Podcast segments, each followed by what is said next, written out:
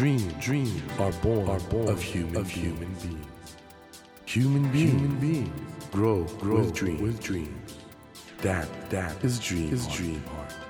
When you touch when you that, touch warm, that vibration, vibration, a new dream, a new dream will be born, born of you, of you. Dream, dream heart, heart. ドリームハート政教新聞がお送りします皆さんこんばんは茂木健一郎ですこの番組は日本そして世界で挑戦をテーマにチャレンジしている人々をゲストにお迎えしその方の挑戦にそして夢に迫っていきます。さあ今夜お迎えしたお客様は映画作家の川瀬直美さんです。川瀬さんは奈良県出身。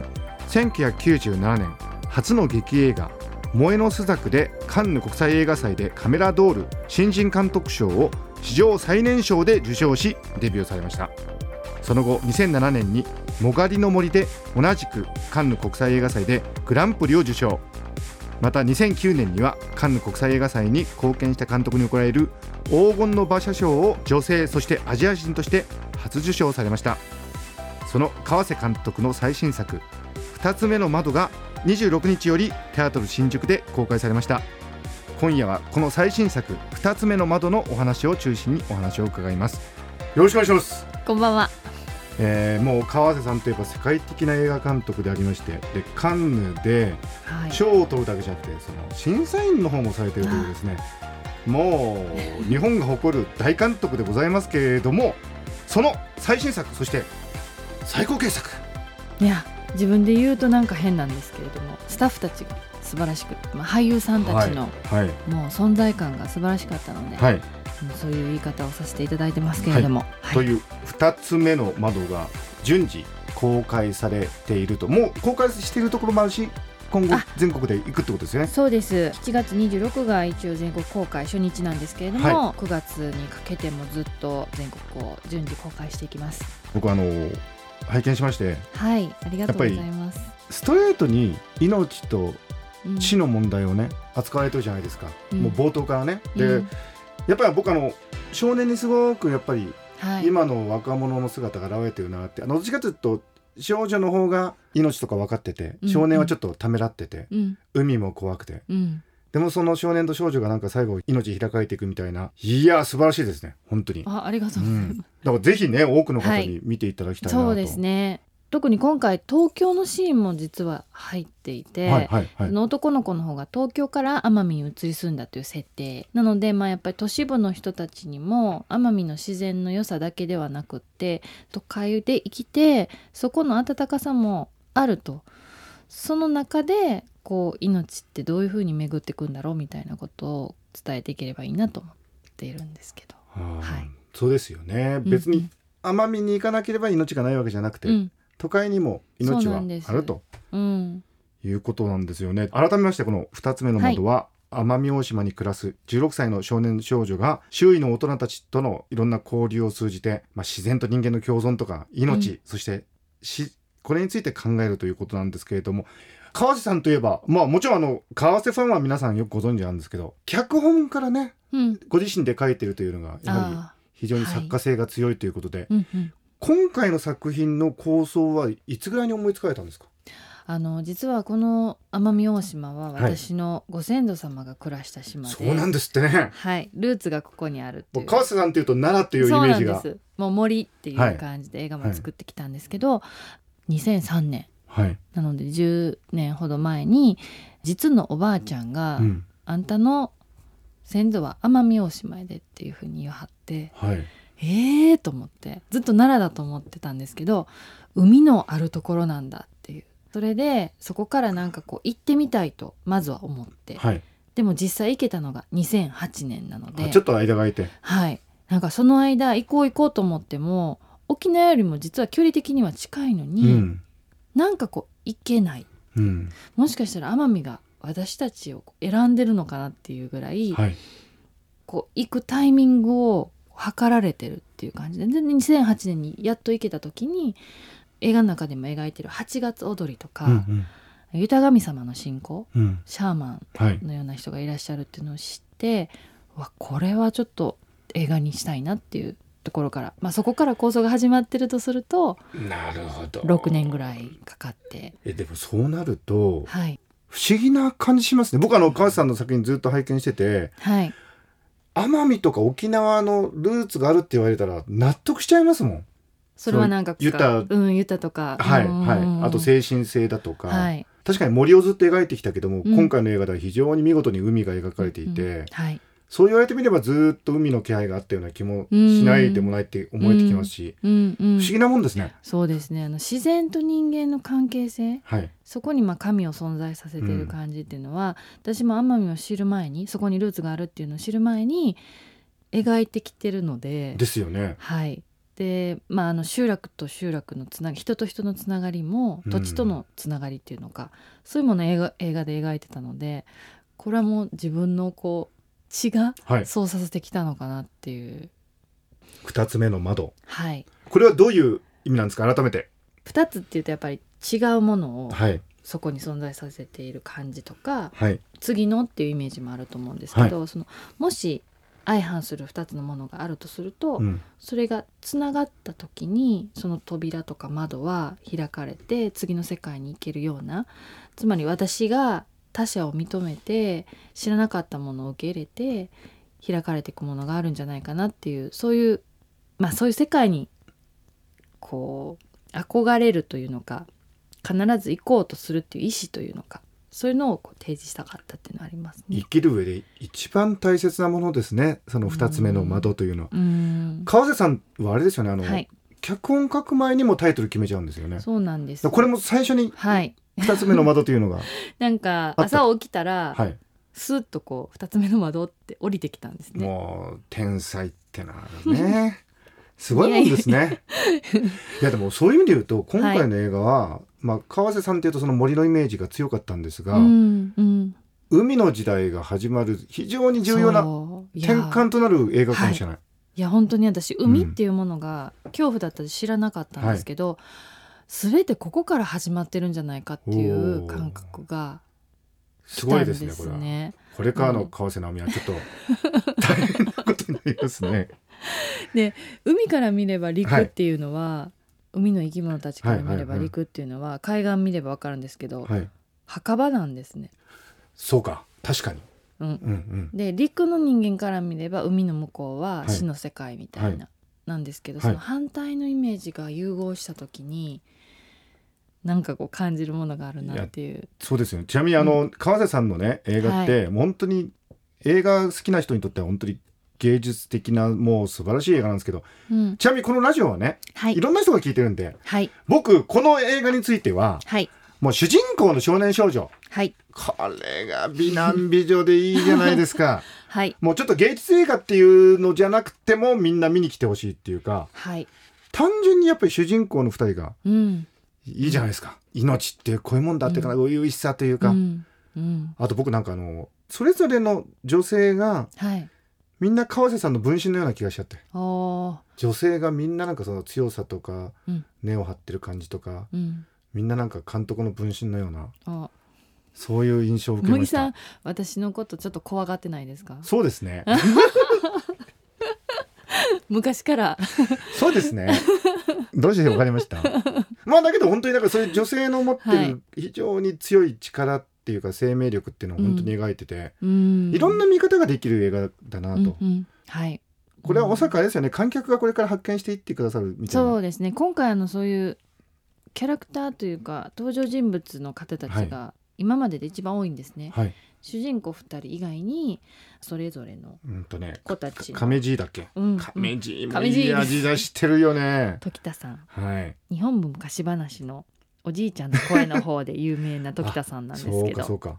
でも本当に素晴らしいこう長老としてのはい、亀爺っていう役をそこで演じるっていうより生きてくださって、うんあんまり出番がないんですけど監督出番がない時は何をしてればいいですかって まあ海岸のゴミでも拾っといてくださいって言本ったら当亀さんみたいですね。実際本当に座って拾ってくださって私がさっき言ったように海の生き物にとってはこの海岸線のここは墓場なんだねって亀爺が実際言ってくれはったんですよ。あそうなんだ、うん。へえやっぱりそういう現場から出てきた言葉ってのは強いですね。強いです。そしてまああのヤギうんうん。のシーンがあったと思うんですけど、そこもやっぱり亀爺がその命をいただくっていうことをされる時に子供たちが見るこのシーンを撮るのに、まあ、杉本哲太さんと、うん。時田さんとこの若い2人がどうすればいいんだ。これやっぱ一発じゃないですか。うん撮り直しってなかなか聞かなはいいシーンで,、でそこで私たちも覚悟を決めていくんですけどその前にディスカッションしてる時に、この時田さんが奄美の人たちにとって、うん。この行為は特別なことではないと、うん。まずそれを言われてそっかと。特別なことではない。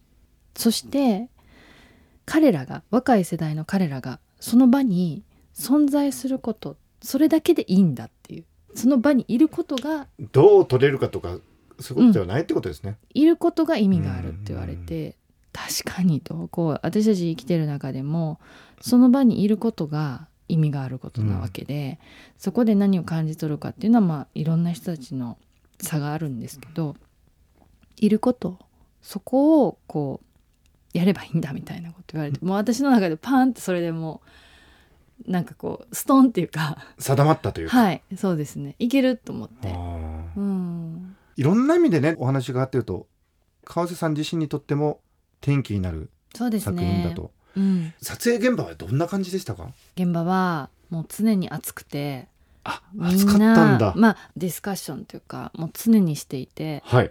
で俳優もここに行っちゃいけないとかなんかこの場にはいない方がいいとかそんなもん全然なくてうん。スタッフ同士も撮影部はこうしてるからちょっとこっちはっていうふうに手出ししないっていうのが大体あるんですけど、はい。もうそういう垣根が全部なくなってもうみんなで一個の方向に向かってるっていう感じでした。もうだって1ヶ月ぐらいですか、合宿状態合宿です。だからまあ朝から朝ごはん一緒に食べてるともう映画の話になっちゃうんでまあ若いスタッフたちはどう思ってたかわからないですけど、だけど終わる時も実際さラストのショットを撮る時に、はい。もう片付け始めて全部積み込んで、はい。もうあと海のショットを撮るだけだったんですけどカメラマンが73歳の人でも海からこっち撮りたいって言い出したんですよ。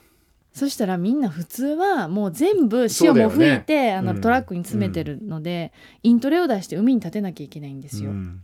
それをみんな笑いながら「やったー!」みたいなのでまだ作業ができるって感じで撮影部照明部美術部演出部全員の男子がみんなで走ってトラックにイントレを取りに行ってそこに今重しをする時間もないので自分たちの体重で重しして撮影監督を乗せたんですね。私それ見ててちょっともうこのチームは離れたくないと思いました。今回ね、はい。映画拝見しててはい、特にあのクロースアップのシーンで、カメラが微妙に動いてるのははい、手持ちなんですか？手持ちです。うん。あのカメラとかうまいですよね。そうですね。監督に言うのも変ですけど。あれはどなたが？それは73歳の人が。あ73歳の人がやってんですかやっねてるんです。あの微妙な揺れがはい。なんか心地よくて、そうですね。リアルで。うんうん、彼はその73なんだけど、うん。30代のまだ若いカメラマンがはい。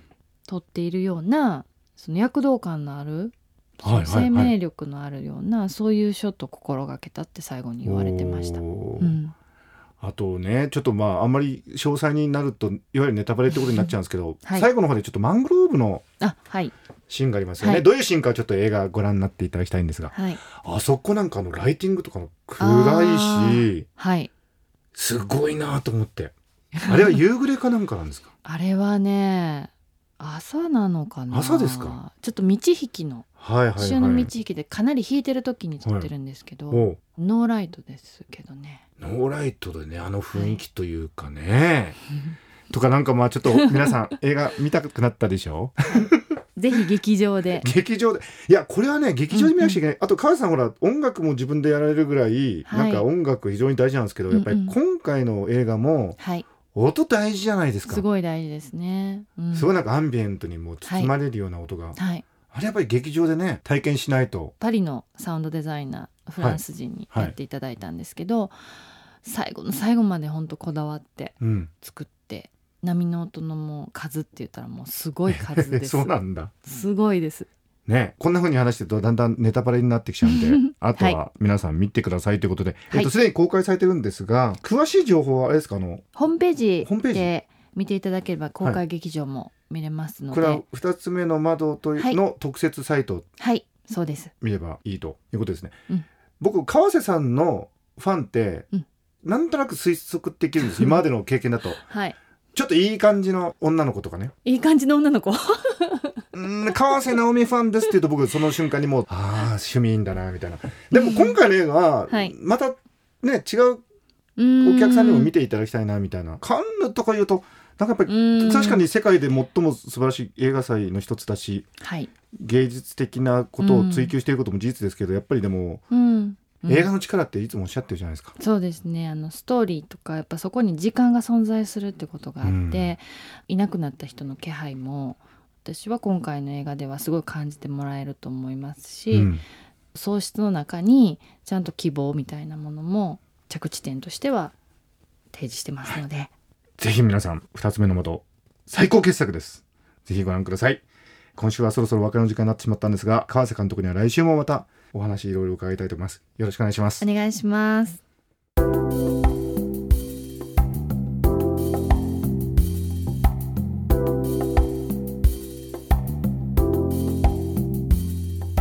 Dream, dreams can't be seen, can't be seen with a naked, eye. naked eye. But we sure can, sure live, can our live dreams. our dreams. Dream, heart, dream heart is in you, is in you, and it will, make, it will make a brand, a brand new, new you, you. Dream, dream. heart. ドリームハート。今夜お迎えしたお客様は映画二つ目の窓が公開されました映画作家の川瀬直美さんでした。いやー川瀬さんね僕は以前から存じ上げてるんですけど本当になんかねオーラというか存在感のある方なんですね。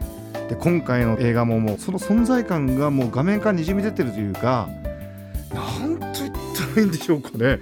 ちょっと世の男性はこの女性らしいパワーに負けるなと。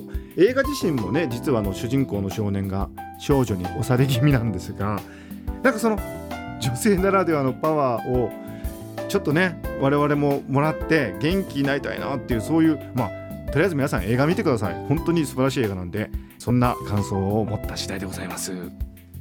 さてドリームハートのホームページでは皆さんからのメッセージをお待ちしています。